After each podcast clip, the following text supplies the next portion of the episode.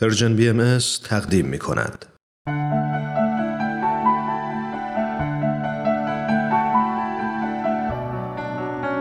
آیه های ملکوت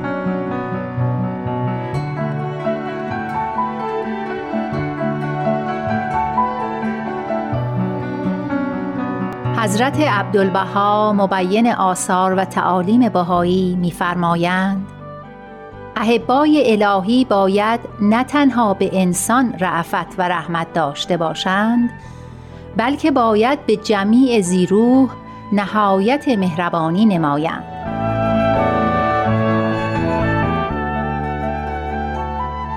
اطفال را از صغر سن نوعی تربیت نمایید که بی نهایت به حیوان رعوف و مهربان باشند. و نیز می‌فرمایند تا انسان اسیر طبیعت است حیوان درنده است زیرا منازعه بقا از خصائص عالم طبیعت است.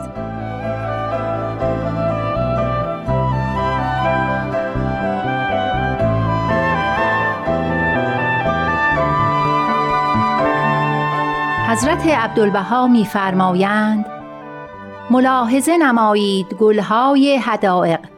هرچند مختلف نوع و متفاوت اللون و مختلف الصور و الاشکالند ولی چون از یک آب نوشند و از یک باد نشو و نما نمایند و از حرارت و ضیاء یک شمس پرورش نمایند آن تنوع و اختلاف سبب ازدیاد جلوه و رونق یکدیگر گردد.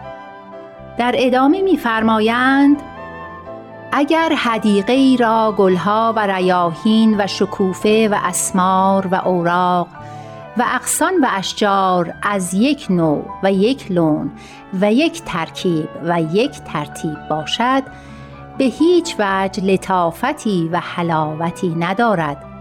ولکن چون از حیثیت الوان و اوراق و ازهار و اسمار گوناگون باشد هر یک سبب تزئین و جلوه سایر الوان گردد و حدیقه انیقه شود و در نهایت لطافت و تراوت و حلاوت جلوه نماید.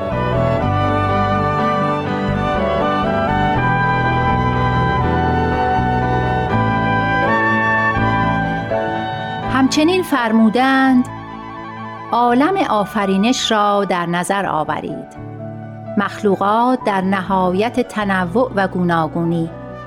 اما همه برخواسته از یک منشأ واحد.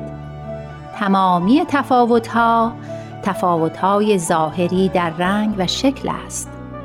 چنین تنوعی در سراسر طبیعت به چشم می‌خورد.